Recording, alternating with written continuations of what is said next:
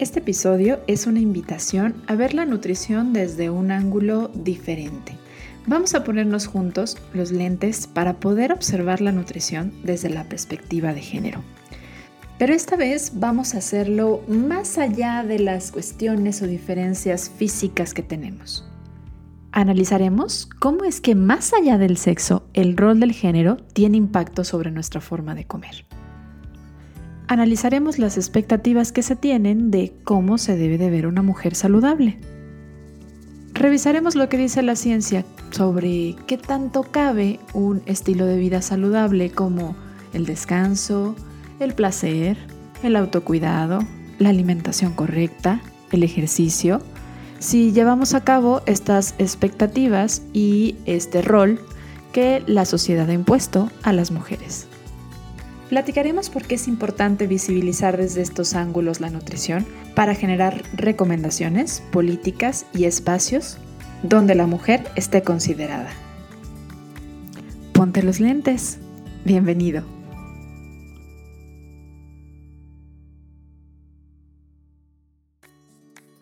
Bienvenidos a Ser Nutritivo Podcast, un espacio donde nutriremos tu hambre de aprender, crear, sentir y conectar. Soy Griselda Jiménez y junto a grandes colegas de la salud y buenos amigos, compartiremos contigo ciencia y experiencia que nutre tu ser. Cuando hablamos de nutrición y de salud, es verdad que muchas veces nos olvidamos de las múltiples realidades que existen en la población. Y al hacer mención de esto, no solo me refiero a que es real que cerca de donde nosotros vivimos hay quienes no saben si tendrán acceso a alimentos o podrán comer ese día, pero también habrá quienes a lo mejor escuchan del beneficio de consumir suplementos de omega 3, pero comprarlos significaría gastar dos días de su salario. Y también hay colonias en donde puede no haber acceso ni siquiera a aguas potables. Pero las realidades no solamente, o las diversas realidades no solamente están basadas en el acceso económico o la geolocalización en donde se encuentren, sino que también el género impacta. Porque tal vez alguna vez tú te regresaste al parque donde habías querido ir a correr porque sentías que no era un lugar seguro para ti, que tal vez no estabas en un lugar en el que, o más bien estabas corriendo un riesgo, o tal vez em, te regresaste a cambiar de ropa porque consideraste que podrías poner en riesgo tu vida si salías con esa ropa con la que tú te sentías cómodo. O tal vez tú como mujer ibas a pedir una cerveza y lo dejaste porque tu pareja decidió tomar agua fresca y esas cosas no consumen las mujeres. O a lo mejor tenías ganas de pedir una pasta, pero decidiste pedir ensalada porque las mujeres comemos ensalada, ¿no? Todas estas ideas son justamente parte de las expectativas y rol de género que muchas veces la sociedad ha ido cultivando en nuestras mentes desde muy pequeños y que definitivamente no están nada lejanos a nuestra vida y por ende no están nada lejanos al tema de la alimentación. Hace un par de semanas escuché a mi invitada compartiendo una conferencia sobre las perspectivas de género y las políticas públicas. Y la realidad es que mientras la escuchaba, solo pude decir gracias muchas veces al universo porque me encanta conocer gente que esté sensible a la importancia del tema de generar modificaciones en las políticas y entender que la alimentación y los problemas de alimentación no siempre se solucionan con educación o con las que la persona sepa qué comer, sino que muchas veces hay que actuar mucho más como comunidad, inclusive haciendo modificaciones en, en, lo que son las políticas para poder generar realmente un lugar más seguro para las personas y más saludable para las personas. Y es que esto tampoco está lejano al tema de la salud, porque yo cuando la escuchaba pensaba en cuántas personas dentro de la consulta me han dicho que acuden a consulta porque les tienen que hacer una cirugía, pero tienen que bajar de peso antes de hacerles esa cirugía y están simplemente postergándola porque está el estigma de peso también. O cuántas personas a veces quieren hacer deporte, pero el lugar no es seguro. O cuántas mamás muchas veces saben que quieren dormir más temprano, pero pues quién hace las tareas del hogar. O sea, esto realmente es un tema de la vida diaria. Entonces, me pareció súper valioso lo que nos compartía mi invitada. Yo estoy muy contenta y además muy nerviosa, y lo tengo que decir, porque soy muy novata en el tema, pero me pareció básico y súper necesario de que lo empecemos a, a expandir con la comunidad de quienes nos escuchan y empecemos a sensibilizarnos poco a poco todos en este tema. Marcela Reynoso Jurado es mi invitada el día de hoy. Ella es maestra en políticas públicas por la Universidad de Oxford y en género y derecho por la UNAM. Bienvenida, Marcela, y por favor, ayúdame a presentarte un poquito más porque sé que tu currículum es muy grande y yo me quedé muy cortita. Bienvenida. Muchas gracias. Eh, de verdad estoy muy contenta de que me hayas invitado, Gris. Eh, pues mira, te voy a platicar muy brevemente de, mí. Eh, no es tan amplio, pero en síntesis es que sí, soy maestra en políticas públicas por la Universidad de Oxford, por la Bardick School of Government. también soy maestra en género y derecho por la UNAM. Soy eh, licenciada en Relaciones Internacionales también por la UNAM y tengo estudios en Ciencia Política por UCLA. Entonces, mi, mi perfil es un poco hacia la política, hacia el servicio público, hacia, hacia la política pública en general, ¿no? Eh, estoy actualmente laborando en el IMSS, eh, en la unidad de evaluación de delegaciones, que aquí es donde vemos pues muchos de los indicadores del rendimiento, de las actividades de, de las representaciones del instituto en los estados. Y eh, con anterioridad estuve trabajando también en la Cámara de Diputados. Estuve ahí eh, cuatro años eh, realizando iniciativas en tres temas que me parecen indispensables. El primero, pues, es la igualdad de género, que es como, perdón, es mi fuerte. El segundo es en transparencia y el tercero en seguridad pública. y bueno, anteriormente a eso estuve trabajando también en un think tank de políticas públicas todo esto creo que me permitió tener una visión muy integral, porque las políticas públicas no solo son eh, ya una vez que se diseña el programa, ¿no? Y no solamente son los indicadores que vas a medir y cómo lo, está, cómo, cómo lo estás diseñando para la, implementación y para, para, para, su ejecución, sino también tienen que ver y tienen que estar aparejados con eh, las leyes que se, van a, que se van a redactar, ¿no? Entonces, por ejemplo, si tú pones una, una, en una iniciativa una directriz que no es posible ejecutar por medio de la institución correspondiente, pues entonces es una iniciativa que puede tener muy buenas intenciones, pero que no tiene uso, ¿no? O eh, tú quieres hacer un, programa, pero no tiene el sustento eh, legal para poderse implementar. ¿Sí me explico? Entonces todo esto tiene que estar muy, pues como muy armonizado y bueno, por eso es que, que, yo decidí justo hacer esta maestría y bueno, mi, mi, mi, pasión es precisamente que hacer notar que existe una necesidad de implementar la perspectiva de género, porque muchas veces pensamos en un sujeto predeterminado, que puede ser una persona, no le voy a poner género ahorita, pero voy a pensar en una persona que tiene autonomía económica, que tiene eh, autonomía, puede ser hasta, familiar, que, es una persona soltera quizás, que es una persona que, o, que tiene familia, pero que no se tiene que hacer cargo, eh, muchas cosas, ¿no? Y que además tiene eh, ciertos ingresos, que tiene ciertas eh, características para poder hacer y tomar decisiones, ¿no? Que tiene un acceso a la información, que tiene cierta educación, etcétera.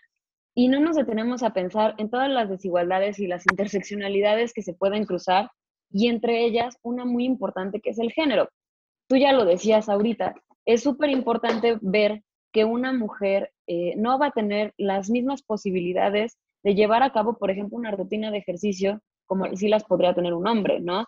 Eh, y a esto es a lo que me refiero yo con, con, que tenemos muchas veces en la política pública a un sujeto predeterminado que es un hombre, que es un hombre autónomo, que es un hombre que se despierta, se peina y se baña en 15 minutos y se va a trabajar, ¿no?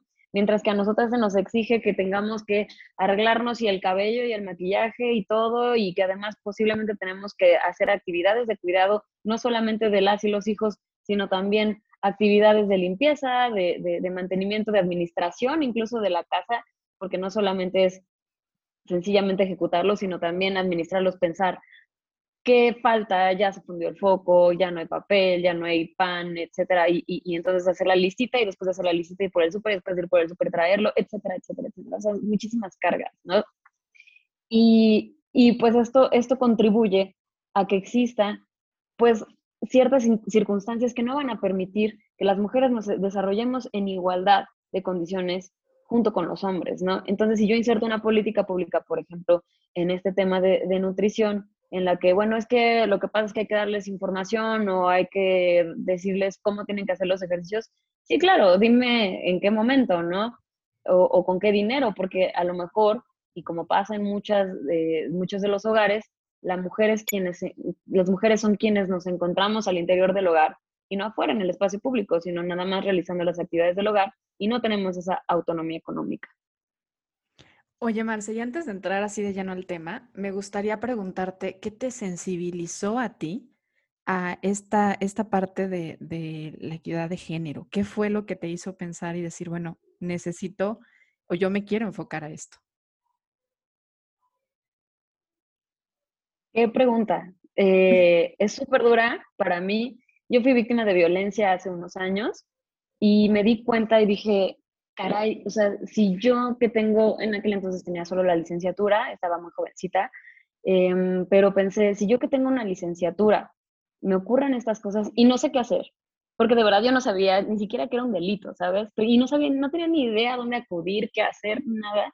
Y dije, caray, o sea, yo tengo una licenciatura en una ciencia social y no tengo idea de qué hacer.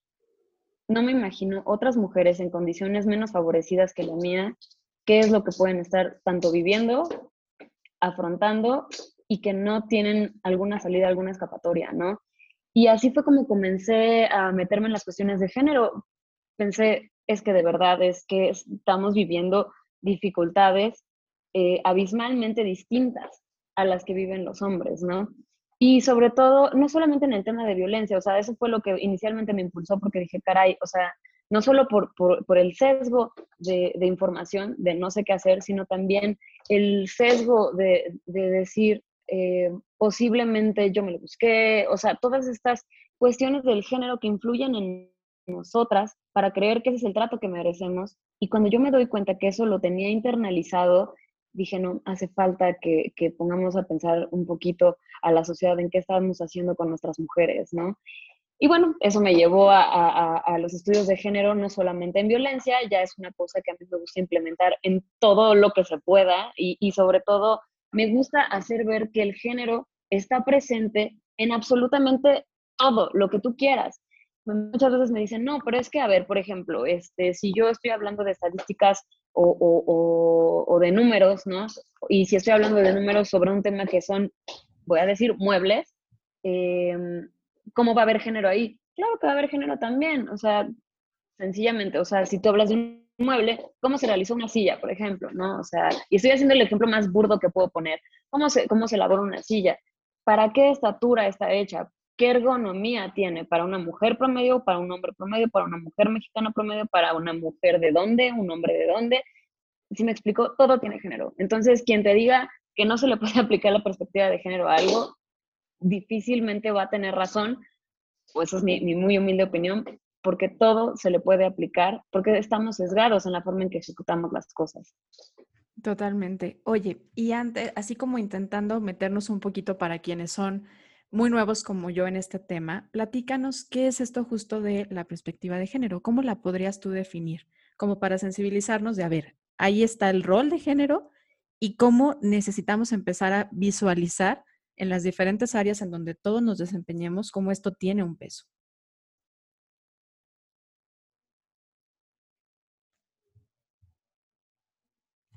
Perdón, para hacerlo más pedagógico, por así decirlo, la perspectiva de género, yo siempre pongo este ejemplo. O sea, si yo me siento, voy a tratar de, de hacerlo así, si yo me siento en este lugar, yo puedo ver ciertas cosas. Si me siento un poquito más para acá, tengo otra mirada, otra vista. Y si me siento un poquito más para acá, puedo ver otro panorama también. ¿Eso qué es? Eso es la perspectiva, ¿no? O sea, cómo es que yo voy a ver las cosas, ¿no? Y precisamente la perspectiva de género es eh, cómo el género, eh, y eso me estoy refiriendo a aquellas eh, actitudes, aquellas roles, comportamientos que se esperan de un sexo u otro, pero que no son naturales, cómo esto va a intervenir en cómo estoy viendo la vida, ¿no? Entonces, una perspectiva de género es cómo el género va a afectar las oportunidades, los roles, las interacciones, eh, el acceso a, los recursos de las personas, ¿no? Eh, a lo mejor para clarificar también un poquito el género, eh, creo que muchas veces también tenemos esta confusión, ¿no? De, es que su género es mujer y su género es hombre. Híjole, creo que lo primerito que tenemos que hacer también es diferenciar. A ver, hay una cosa que se llama el sexo y una cosa que se llama el género, ¿no? Y el sexo sencillamente son las características eh, biológicas que distinguen a hombres de mujeres. también hay personas que cuentan con, con, ambos aparatos reproductores, pero bueno, no voy a entrar en esa materia pero me refiero a las características físicas y biológicas, ¿no? Y el género son aquellos roles y comportamientos que, si bien se asocian a un sexo, no tiene que ver con que tú naciste y por eso ya eres rosa, ¿no? Vas a usar ropa rosa, no. Son roles, comportamientos, actividades, atributos que una sociedad en un momento determinado, en un lugar determinado, va a esperar de una persona con respecto a su sexo. Eh, otro ejemplo, eh, de ahí ya nos podemos ir a roles, a estereotipos. Eh, los roles de género van a ser aquellas actividades, ¿no? Por ejemplo, se espera que yo como mujer en una sociedad mexicana tradicional, yo como mujer tenga hijos y además los cuide y además los, los alimente y los críe, etc. Y se espera también en un estereotipo, que es más bien como las actitudes que se supone que deba, debo de tener, se espera que yo como mujer sea una persona muy sensible, y en ocasiones este, hasta débil y no sé, que, que llore mucho, estas cosas, ¿no? En una cultura bastante latina eh, y tradicional.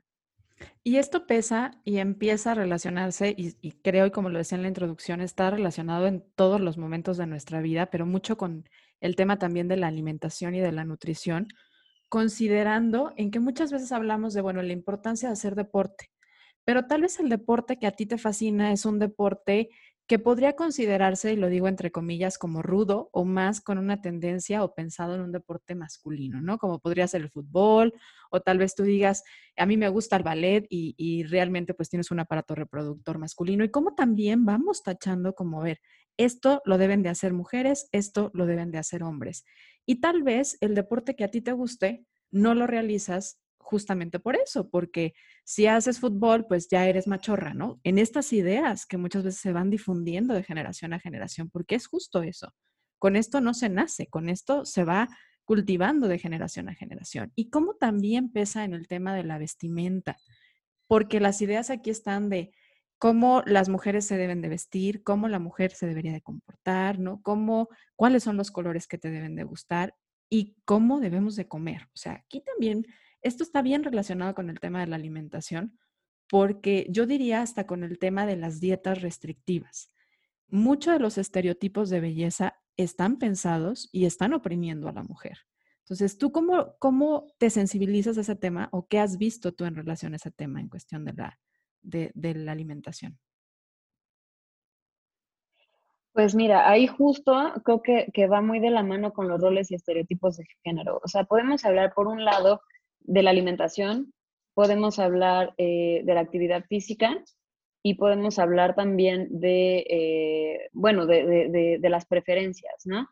Em, todo esto ligado a las preferencias. Tengo aquí un dato, o sea, los datos muestran que el porcentaje de personas activas físicamente es mayor en los hombres, con un 47% en México, que en las mujeres con un 37.7%. O sea, eh, son 10 puntos, 10.7 puntos de diferencia, ¿no? Y la principal razón reportada es por falta de tiempo. Justo lo que decíamos, o sea, ¿en qué momento yo me voy a poner a hacer ejercicio si, este, si yo tengo, a lo mejor no solo me quedo en la casa, pero pues sí, yo me tardo considerable, más, eh, considerablemente más tiempo en, en, arreglar, porque así me lo demanda la sociedad, ¿no? Por ejemplo. Otra cosa que es importante eh, con respecto a esto de la actividad física es que observamos también una eh, disminución, algunos estudios eh, lo demuestran, pero observamos una disminución de la actividad física en niñas cuando comienzan la pubertad, ¿no? Cuando comienzan la adolescencia. ¿A qué se puede deber esto? O sea, esto no quiere decir que las niñas no tengan ganas de hacer ejercicio, pero posiblemente tiene que ver con esos estereotipos que decíamos. A ver, eh, yo creo que a todas nos ha pasado, ¿no? yo, yo, tengo un ejemplo incluso de personal de cuando era niña y yo corría, me gustaba mucho correr y me decían, es que corres como hombre. Y yo, ¿cómo, cómo, cómo corren los hombres? ¿no? Y cómo corren las mujeres. Y entonces me decían que era machorra y que, porque además a mí me gustaba el fútbol y todo esto. cosa que pues a muchas yo creo que, que nos ha pasado y que no, no, nos, no nos permiten desarrollarnos, pero bueno, para no hacer el cuento largo, empecé a correr mal, o sea, a correr así como, como corren según esto las niñas, con las manitas así y todo esto y despacito, porque pues, no puedes correr muy rápido. Y, este, y pues obviamente que eso afectó en, en, las actividades que yo hacía, ¿no? Entonces, no estoy tratando de decir que mi experiencia personal es aplicable a todas las, a todas las niñas, solamente quiero decir que en muchos casos, y esto no, no lo invento yo, nada más lo estoy tratando como de traducir en una experiencia, pero en muchos casos demostrado por, los, eh, por varios estudios en Latinoamérica, sobre todo, eh, también en Europa, eh, las niñas comienzan a adoptar estos estereotipos de género en los que se les restringe también las actividades. Otra cosa, como ya decías, la vestimenta, ¿no? O sea, ¿cómo es posible que el uniforme escolar en las niñas tenga que ser una falda que no te permite tener movilidad? Porque además ese es otro factor que eh, pues las niñas eh, en la pubertad comienzan a ser sexualizadas, ¿no? La sociedad comienza a sexualizarlas y entonces, ¿qué haces? Te cubres y dejas de hacer actividades y dejas porque se te van a ver los chones o porque te van a ver las piernas eh, y, pues todo esto restringe no solamente eh, las actividades físicas, que como ya lo decíamos, y que van a intervenir en eh, tu condición, que van a intervenir en, tu, en, tu, salud, sino también en tu salud mental, ¿no? O sea, cómo tienes miedo de realizar una actividad que es sencillamente saludable para ti, ¿no? Que es sencillamente algo que además es necesario, ¿no? Que te muevas. Eso es por otro lado. Em, y, ya decíamos eh, con respecto a, las preferencias, hay otra cosa. Eh, se hacen también algunos otros estudios, y todo esto tengo las fuentes en, la presentación, te la, puedo, te la puedo mandar, pero hay otros estudios que también dicen, a ver, cómo influye los gustos en comida que debe tener una mujer versus un hombre, ¿no? Eh, ya decías tú, ¿no? Es que una mujer no puede pedir una cerveza porque se ve mal o un whisky o algo así fuerte, porque se ve mal, pero también se ve mal si no pide algo súper dulce y lleno de calorías y no se come un helado de chocolate si no está triste, si está triste, ¿no? Todo eso también influye. O sea, pueden parecer cosas a lo mejor un poco sosas, pero es real, o sea, es real. Nosotras pedimos ese tipo de cosas porque es lo que nos han enseñado y no que te lo digan directamente, pero es lo que vemos en la sociedad, lo que vemos en la tele, lo que vemos en los medios de comunicación, en, en la calle, etcétera, qué hacen las mujeres y nosotras por imitación decimos, ah, eso es lo que me corresponde a mí, ¿no? Eh, eso puede ser otra cosa. Y, y, por último, también creo que las porciones tienen que ver, ¿no? O sea, ¿qué porciones tiene permitido comer una mujer, ¿no? ¿Por qué comemos menos? Yo siempre me he cuestionado eso, porque la verdad es que yo como muchísimo, pero, eh, y yo, yo, yo me, me he cuestionado en ese sentido, ¿por qué, las mujeres comemos en teoría menos, no? O sea, eh, y no estoy, no estoy diciendo que no tengan que ver los factores biológicos o del metabolismo, etcétera, pero sí a lo mejor, y aquí, aquí me voy a atrever a decir esto, pero a lo mejor en una revisión histórica, ¿en qué momento las mujeres empezaron a comer menos? El, recuerdo de la, de, la, de la, maestría en género, estudiábamos eh, el, el, código de Hammurabi y había una, una ley ahí que decía que las mujeres y los esclavos tenían que por ley comer menos, ¿no? Entonces me parecía que más allá de un tema de necesidades, de que a lo mejor las mujeres en sí consumen un poco menos eh, en porciones, pues tal vez fue algo impuesto, ¿no? Y no lo sabemos. Y que se fue transmitiendo eh, generación tras generación y civilización tras civilización. No lo sé, o sea, me estoy atreviendo a decir algo muy fuerte, ¿no? Pero a mí eso es lo que me pareció. Sí hay hasta cierto punto también evidencia de esto porque efectivamente sí hay cuestiones hormonales, sí hay eh, cuestiones de composición corporal que pueden repercutir un poco a tener un gasto energético diferente al, género masculino, pero eh, no en todos los casos. O sea, alguien que tenga una muy buena masa muscular, que haga mucho deporte, y mucho de esto también tiene que ver con la historia, como bien lo decías, porque anteriormente se consideraba que la mujer era mucho menos activa físicamente que el hombre y que las actividades que hacía necesitaban mucho menos gasto, o sea, estaban en casa y a lo mejor las actividades eran más tranquilas y el hombre salía y el trabajo era mucho más intenso y entonces gastaba más energía. Pero esto ya no es la realidad y esto no lo hemos ajustado, nos hemos quedado con el mismo criterio para poder considerar que todas necesitamos comer menos y muchas veces limitándonos a comer menos, simplemente por el que dirán, ¿no? O sea, ¿cuántas has ido a los tacos en tu primera cita y a lo mejor tú quieres comerte seis y te comes dos porque va a decir que qué tragona, ¿no? Y son ideas que se van pasando, y bien lo decías ahorita, mucho a partir de las películas, de lo que vemos en las redes sociales, de lo que se va aceptando como la realidad o cómo se deberían de ver las cosas. Y en este ver las cosas creo que también entran mucho los estereotipos de belleza, porque pesan mucho, mucho más sobre la mujer que con el hombre. O sea, van creo que muy dirigidos a que la mujer era algo más como de adorno, como algo que tenía que ser bello, que acompañaba, y que hoy a pesar de que hemos centrado mucho más al tema económico, a la parte social, a desempeñarnos en muchas otras áreas, todavía sentimos el peso de tener que ser bellos de tener que vernos como nos dicen que tenemos que vernos, ¿no? De tener el tamaño y la corporalidad que el estándar de belleza en turno, porque además es cambiante, nos dice que tenemos que vernos de esa manera. Y hacemos cosas que, híjole, a veces suenan que, que cuando las dices piensas, ¿cómo podrían hacer esas cosas o cómo podríamos hacernos esas cosas? Pasar dolor, poner en riesgo nuestra salud, nuestra vida, con tal de caber en esos estereotipos. O sea, ¿qué fuerza hay detrás para que podamos hacer ese tipo de cosas?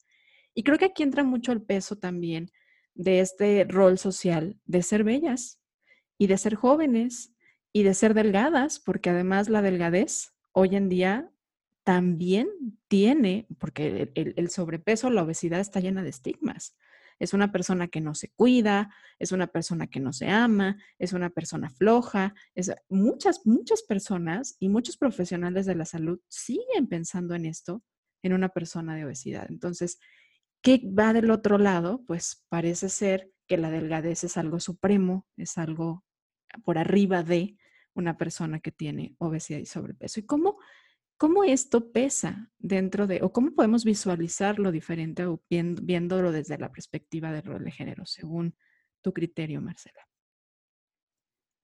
Pues mira, Gris, esto que dices es súper importante. Eh, estoy buscando la, ahorita la fuente, pero bueno, el, hay estudios, o sea, eso que decimos de, la salud como ya vamos, no solamente va a repercutir, por ejemplo, el cambio este en las niñas, ¿no?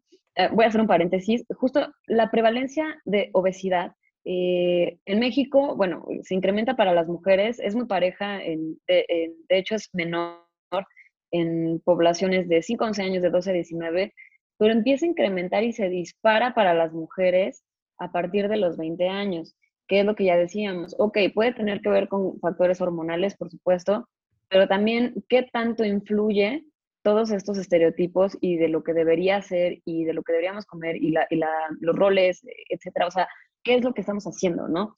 Em, hablábamos hablábamos del estereotipo de belleza.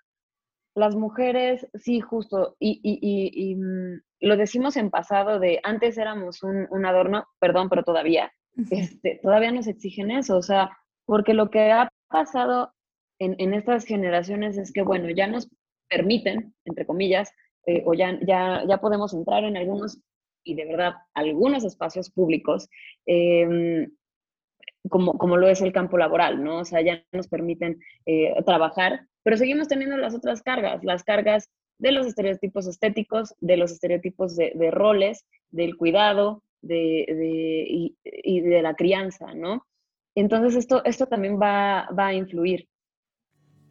Interrumpo unos segundos de este episodio para contarte que en sernutritivopodcast.com puedes registrarte para formar parte de nuestra comunidad de seres nutritivos y recibir semana a semana la información sobre los nuevos lanzamientos del episodio, así como los artículos de referencia, libros y más que nos comparten cada uno de nuestros entrevistados y además, por supuesto, cuentas que nos inspiran y que nos ayudan a nutrir física, mental y espiritualmente.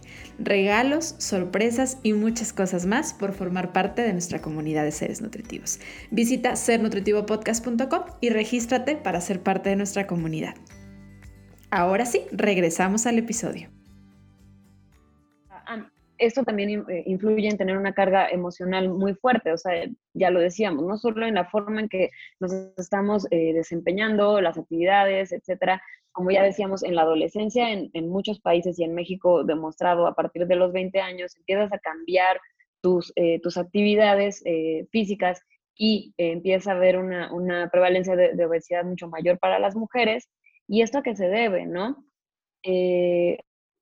Pues bueno, sí podríamos atribuírselo a que posiblemente, bueno, no se ve bien que una mujer esté tan activa, ¿no? Este, cuando, cuando eres adolescente, se ve mejor que esté sentada platicando con tus amigas y, o poniéndose bonita, etcétera. Y hay algo bien interesante también, era, era, la fuente que, te decía que estaba buscando. Algunos estudios han demostrado que ansiedad y depresión en las personas eh, con obesidad es mucho mayor para las mujeres que con los hombres eh, que para los hombres con obesidad. Y lo mismo para, para personas eh, con, con, peso normal. También ansiedad y depresión es mucho más alta para las mujeres que, con, eh, que, que, para los hombres. Entonces, em, pero vaya, se dispara cuando hay presencia de, de, esta, de esta, situación, ¿no? de, esta condición de, obesidad. ¿Y, ¿Y, qué es lo que, que, va a ocasionar? Bueno, pues que, que perdón, ¿qué, es lo que lo, posiblemente lo puede estar causando? Pues todas estas presiones sociales, ¿no? De eh, no puedo estar gorda, no me, no me puedo ver entre comillas fea eh, o, poco, poco, poco, poco estética para la sociedad en la que estoy. Y eh, en este sentido, pues va a afectar mucho mayor a, a, las mujeres por esta carga. Muy fuerte y, y yo ahorita que te escuchaba pensaba también un poco en, pues no solamente la ansiedad y la depresión, muchos de los trastornos de la conducta alimentaria se dan con mayor fuerza en las mujeres que en los hombres. Creo que hoy en día empieza a haber un aumento porque también los estereotipos empiezan a ser más fuertes en el género masculino, pero sin embargo la ansiedad y la depresión se da mucho más en quien está presionado por cumplir estos estereotipos. Yo a veces me pregunto, bueno, ¿qué hay detrás de querer lograrlo? Pues al final es aceptación. Al final es sentirte aprobado, es sentir que perteneces. ¿Por qué? Porque parece que el mundo no está diseñado para la diversidad corporal. Tú sales y hay cierto tamaño en los, en los, en los asientos del cine y hay personas que tal vez sus caderas sean más grandes y esto no les genera ningún problema de salud, pero simplemente no caben en el asiento del cine y por eso no van. O el asiento del avión tal vez es muy incómodo para ellos porque a lo mejor tienen las piernas más largas y no está pensado en esta diversidad corporal.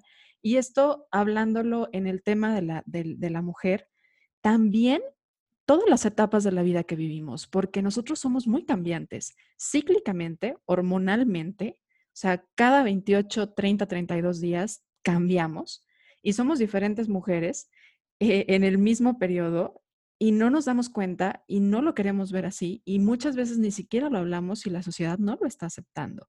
La misma menstruación es algo visto como algo sucio, como algo que se debe de callar. Y esto creo que tiene mucho que ver también con lo que decías ahorita sobre el deporte. Yo recuerdo que en las primeras ocasiones en donde me hablaban de la menstruación era, y puedes seguir haciendo tu vida normal y puedes seguir haciendo el deporte igual, y, pero tú te sientes diferente. Tal vez esos días, si hormonalmente está justificado que te sientas más cansada, que no tengas la misma fuerza, que no des el mismo rendimiento en el deporte, y sin embargo, te exigen lo mismo. Y sin embargo, tú te exiges lo mismo porque se cree o se normaliza eso como lo ideal, normal y como que no tendría que causarnos ningún cambio. El cambio tras ser mamás. Qué difícil es moverte en un transporte público con un bebé. Qué difícil es para las mujeres cuando estás eh, teniendo a lo mejor o, estás gestando el poderte transportar, el poderte sentir segura. Y creo que es aquí donde entra el gran valor de tener esta, de, de, hablar de estos temas y de que como mujeres estemos alzando la voz y decir, a ver, es que no somos iguales. No tiene nada de malo decir que somos diferentes, no nos hace menos. Yo pensaría que tenemos que pensar que lo que queremos es hacer que visualicen nuestras necesidades porque tenemos necesidades diferentes. Sí, eh, justo ahorita que dijiste esto me recordó una frase de Marcela Lagarde, no me la sé textual, pero, pero en uno de sus textos eh, dice ella que ser diferentes no es sinónimo de ser desiguales, ¿no? O sea, podemos respetar estas diferencias, pero no tiene por qué implicar una desventaja o una desigualdad social. O sea, no tiene por qué verse como menos ni como más, ¿no? O sea, y, y, también me llamaba mucho la atención lo que decías con respecto al periodo menstrual, de decir, ok, en algunos momentos de la menstruación, de, perdón, del ciclo, vamos a requerir más ingesta calórica o no, ¿no? Pero precisamente por las porciones, por lo que está bien visto, por lo que está mal visto, porque piensas que te vas a, engordar, posiblemente no estamos dándole a nuestro cuerpo lo que necesitamos y posiblemente hasta, no, me atrevo a decir, estamos tratando de, dictarle ciertos parámetros eh, en los que sencillamente no cabe, ¿no? O sea, no, podemos tratar, ningún cuerpo creo que eh, se puede tratar igual que, que otro, pero sobre todo eh, no podemos tratarnos como si fuéramos eh, absolutamente constantes, ¿no? En este sentido. Y, y por otro lado, eh, ya te decía yo, a ver, cuando comencé a ver todo este tema de la, de la, de la perspectiva de género, de las teorías feministas, etcétera, fue precisamente por un tema de violencia.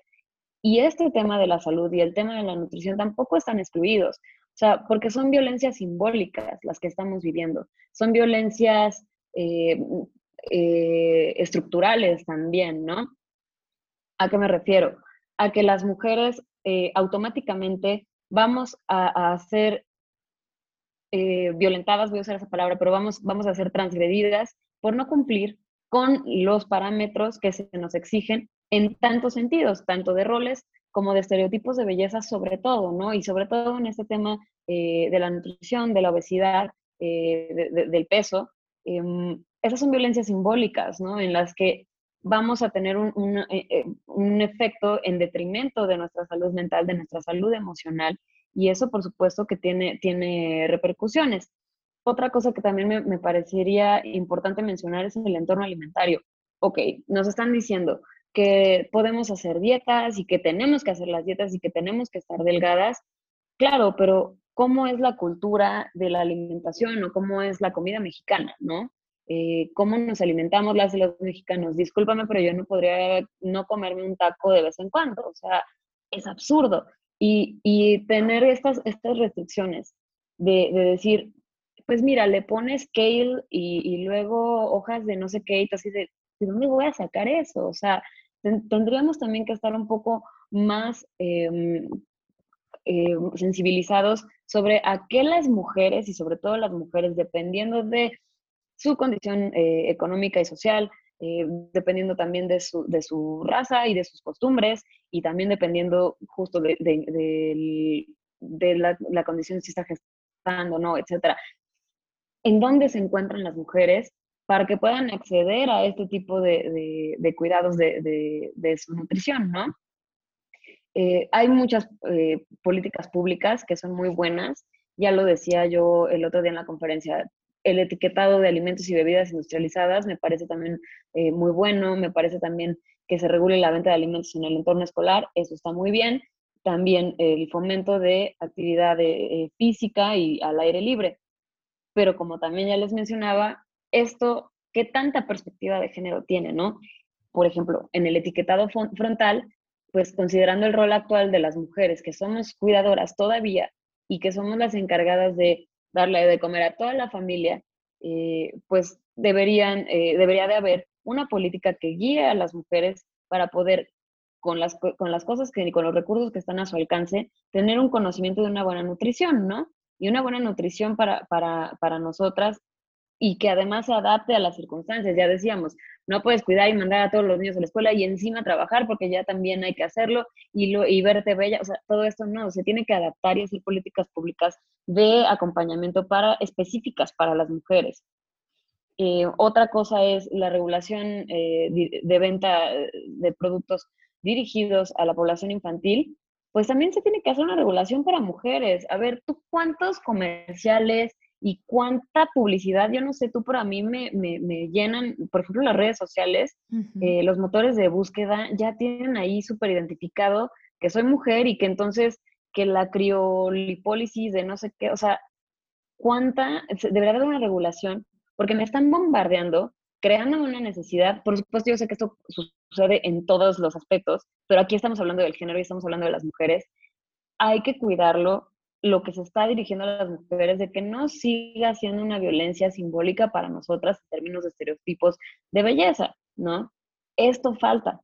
Y por otro lado, lo que decíamos también del fomento a la actividad física. A ver, ¿cómo le vamos a hacer si, por ejemplo, ya deja tú salir a correr, andar en bici, camina, camina a tu trabajo, ¿no? Que te dicen, camina a tu trabajo. Ok, ¿cómo voy a caminar a mi trabajo si las calles están oscuras, si hay peligros, no hay vigilancia, si además están llenas de baches y yo que soy mujer y uso tacones, ¿cómo voy a caminar por ahí, no?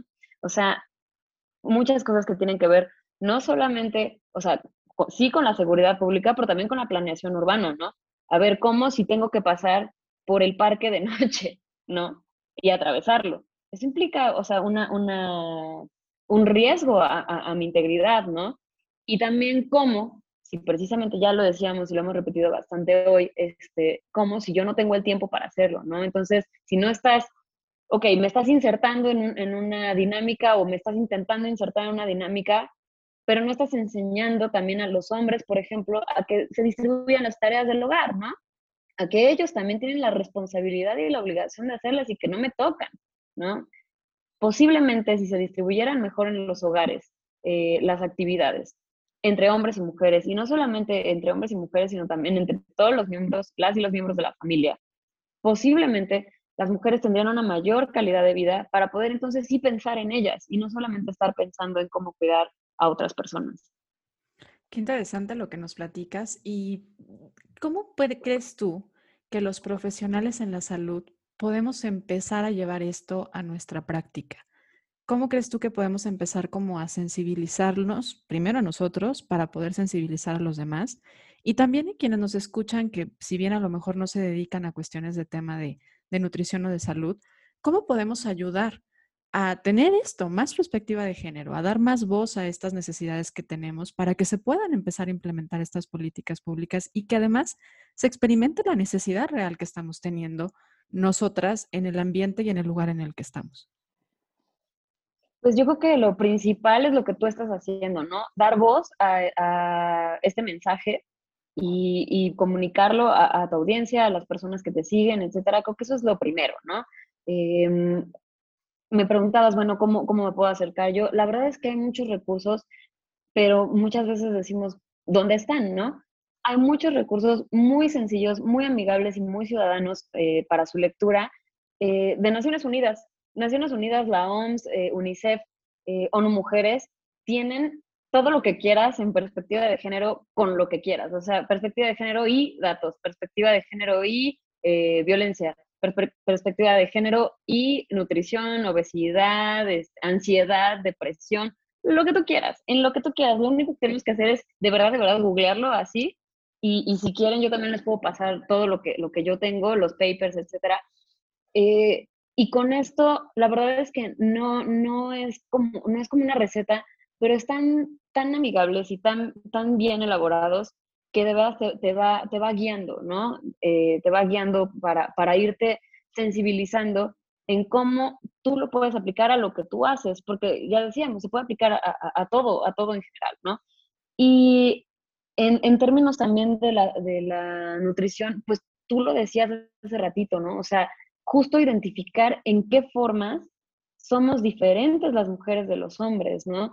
Eh, no solamente por cuestiones eh, no sé, anatómicas, eh, físicas, biológicas de procesos, etcétera, sino también en qué formas somos diferentes en actividades, en qué formas somos diferentes en actitudes, incluso en, no lo vamos a cambiar de la noche a la mañana, quizás en gustos, ¿no?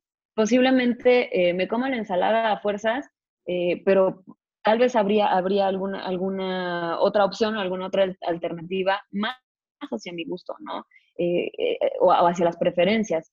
Creo que comenzando a dar este, este tipo de giro, de, de, en lugar de que te manden una dieta y que te digan, todos los días vas a comer una proteína, una grasa y un carbohidrato, decir, a ver, o sea, tú vas a comer del día 1 al 14 tales cosas porque tú ya me dijiste que tú te sientes triste, angustiada, deprimida, cansada del día 14 al 20. ¿Sí me explico? O sea, y, tal vez hacer estas, estas adecuaciones a, las, em, a, las particularidades de las mujeres, esto en, cuestión de, de, necesidades de ingesta, pero también creo yo en cuanto a las necesidades de actividades, ¿no? No todos los días tampoco van a ser, van a ser eh, iguales para nosotras. Entonces, tal vez, no sé, o sea, por ejemplo, si, si tú practicas eh, cierto ejercicio, tal vez no lo vas a hacer los días que, estés eh, menstruando, ¿no? O, o, o, las actividades, los días que tengas que llevar a las y los niños, a tus hijos a la escuela, o los días que te toque hacer la limpieza del hogar, o sea, si me explico? Yo sé que esto es eh, está, está, replicando los, los, los, estereotipos, pues, pero vaya, es una cosa a la vez, ¿no? Entonces creo que desde aquí creo que podemos ir un poquito adecuándonos a que podamos hacer, hacer las cosas y bueno, por otros frentes ya iremos deconstruyendo todas las demás eh, actividades que se esperan de una mujer para que no crean que somos super personas, super mujeres y que podemos hacerlo y que tenemos que hacerlo todo, ¿no? Eso, y sobre todo además cuestionarnos muchas veces y decir, bueno, esto realmente es algo que necesitamos hacer, porque creo que para poder hacer un cambio necesitamos empezar con cuestionarnos desde dónde viene esta necesidad de hacerlo, ¿no? Tal vez no todas vamos a tener un índice de masa corporal que nos esté manteniendo en un normopeso, tal vez tendremos, tendremos que aprender a, ver esta diversidad corporal y que tal vez en algunos casos no genera ningún problema de salud tener un poco más de grasa, entender que también el descanso es importante y que aunque la actividad física como tal es algo muy valioso, pues también el descanso lo es y tal vez lo que esa mujer necesita en ese momento es descansar. Y creo que ahí es también ir rompiendo como todos estos estereotipos poco a poco. De, oye, ¿qué pasa si hoy no tengo ganas de arreglarme? Pues no te arregles, ¿no? O sea, o no tengo ganas de, de, arreglarme el cabello, pues no lo hagas. O sea, también entre nosotras, creo que empezar a ser más sensibles y empezar a darnos esa libertad de elegir, que creo que es algo que necesitamos como, como seres humanos, empezar a, permitirnos más, ¿no? La elección y, dejar de estar encajonados en lo que nos dicen que tiene que ser, que al final es algo que creo que nos está enfermando mucho el querer hacer y cumplir con estereotipos. Marce, pues estamos entrando a la recta final del episodio. Te platico que en la recta final les hacemos tres preguntas a nuestros invitados que parten justamente de la idea central de Ser Nutritivo Podcast, que es que el ser humano no solamente se nutre de lo que come, sino que también es muy valioso nutrir nuestra mente y nutrir nuestra alma. Y nos gusta sacar ideas de cómo se nutren nuestros invitados en estos tres aspectos. Tú, Marce, ¿cómo disfrutas nutrir tu cuerpo?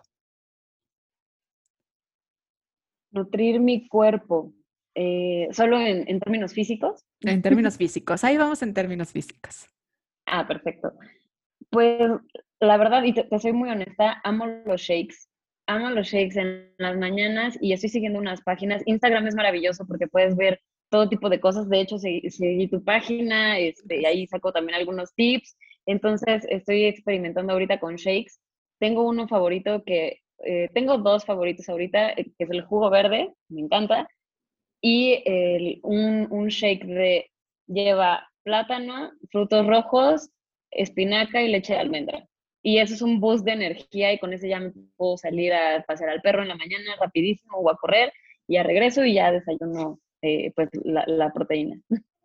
¿Y mentalmente cómo te disfrutas nutrir? Tengo, tengo una obsesión con el feminismo. estoy, eh, eh, estoy, estoy, obsesionada. Me gusta mucho leer eh, sobre el tema del feminismo. Ahorita lo que estoy leyendo es feminismo en la filosofía, particularmente en la filosofía de la mente. Precisamente a raíz de todo este tema de, la obesidad, etcétera, me gustó y me pareció muy importante ver que en la filosofía de la mente está todo muy relacionado también con el cuerpo, ¿no? O sea, y con las vivencias físicas y las experiencias distintas dependiendo justo de, de la, biopolítica, ¿no? Entonces, eh, me parece muy, muy importante hacer esta reflexión sobre cómo hemos pensado las mentes y cómo hemos pensado los cuerpos eh, históricamente desde la perspectiva de género. La verdad es un tema, estoy súper oxidada pero ahí voy, ya me estoy, ya me estoy encarrilando. Bien interesante.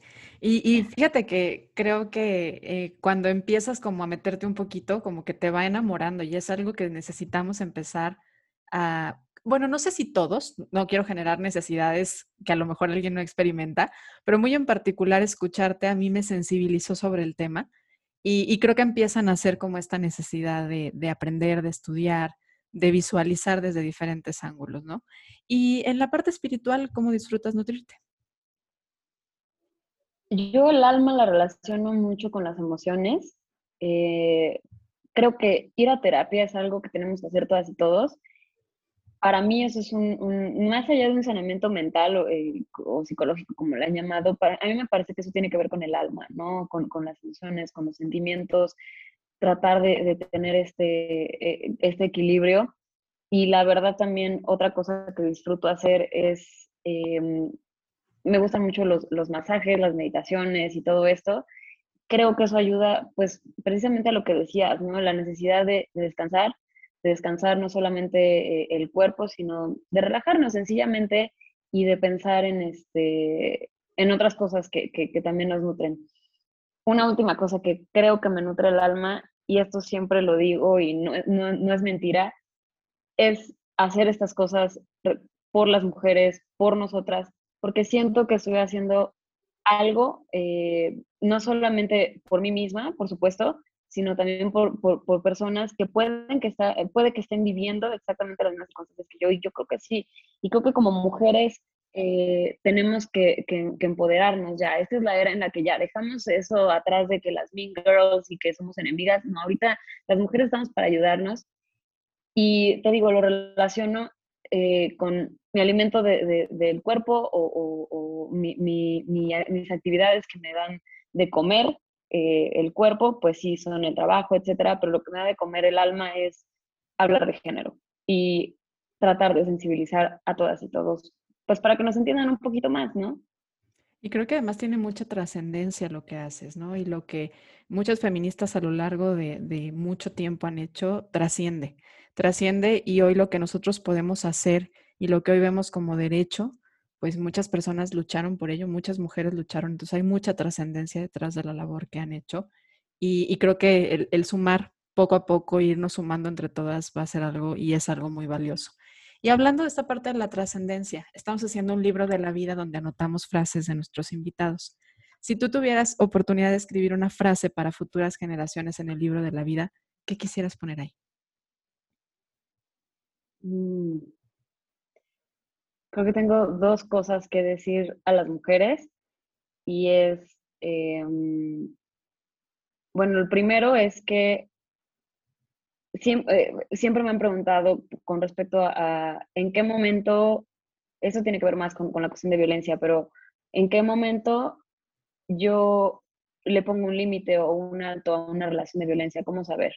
Y lo que yo les diría es, es en el momento en que tú te sientes incómoda en el momento en que tú te sientes incómoda es que te tienes que mover de ese lugar en cualquier sentido, ¿no? O sea, no solamente en una relación de violencia, sino también en, en, en otras cosas, como por ejemplo, ya no me está funcionando eh, realizar cierta actividad, ya me estoy sintiendo mal, ya me siento incómoda, me voy, me cambio. Y esta, este, este movimiento creo que, creo que debe de ser más aceptado a estar rígidos en una sola cosa. Entonces, Justo la primera es que el límite es tu incomodidad, saberlo.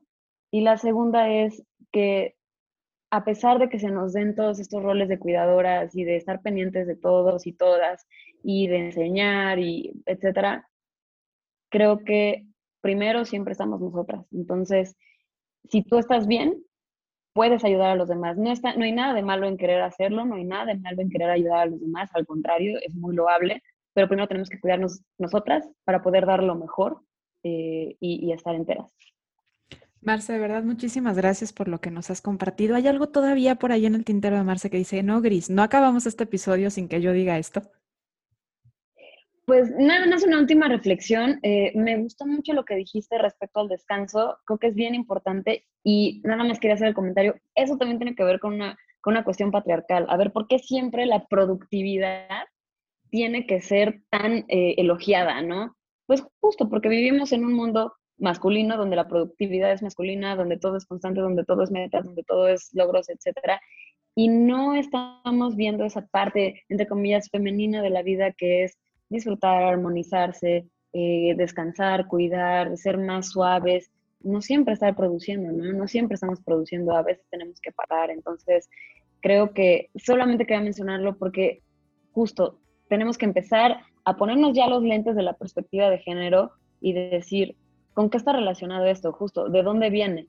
Eh, y, ya nada más por último, eh, otra cosa que también ayuda mucho, que se me quedó pendiente de decirte, que ayuda mucho para reflexionar sobre los temas de género es cada vez eh, que, algo se siente raro, porque además esto no lo hemos internalizado, pero mucho tiene que ver la intuición. Si algo sientes raro, justo esto que te decía, la incomodidad, etcétera, pues reflexionar, a ver, si yo fuera hombre, ¿me estarían exigiendo esto? Si yo fuera hombre, ¿cómo sería? ¿no? Y, y, o, sería aceptado que, me dijeran esto, sería aceptado que me impusieran esto.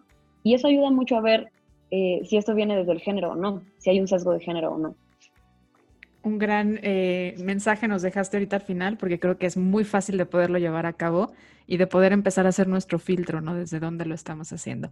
Marce, de verdad, muchas gracias por lo que nos compartiste. Gracias en nombre de todos los que hoy aprendimos de ti. Me disculpo si dije alguna barbaridad en algún momento, porque yo soy novata en el tema. Espero no haber mal utilizado ningún término ni nada por el estilo. Aquí la experta es Marce y estoy muy contenta de haber compartido contigo este episodio y claro contigo que nos escuchaste también. Muchas gracias por estar escuchando Ser Nutritivo Podcast. Recuerda que nos encuentras cada, cada jueves con un episodio nuevo y por lo pronto nos escuchamos la siguiente semana. Muchas gracias. Gracias, Marce. Gracias, Gris.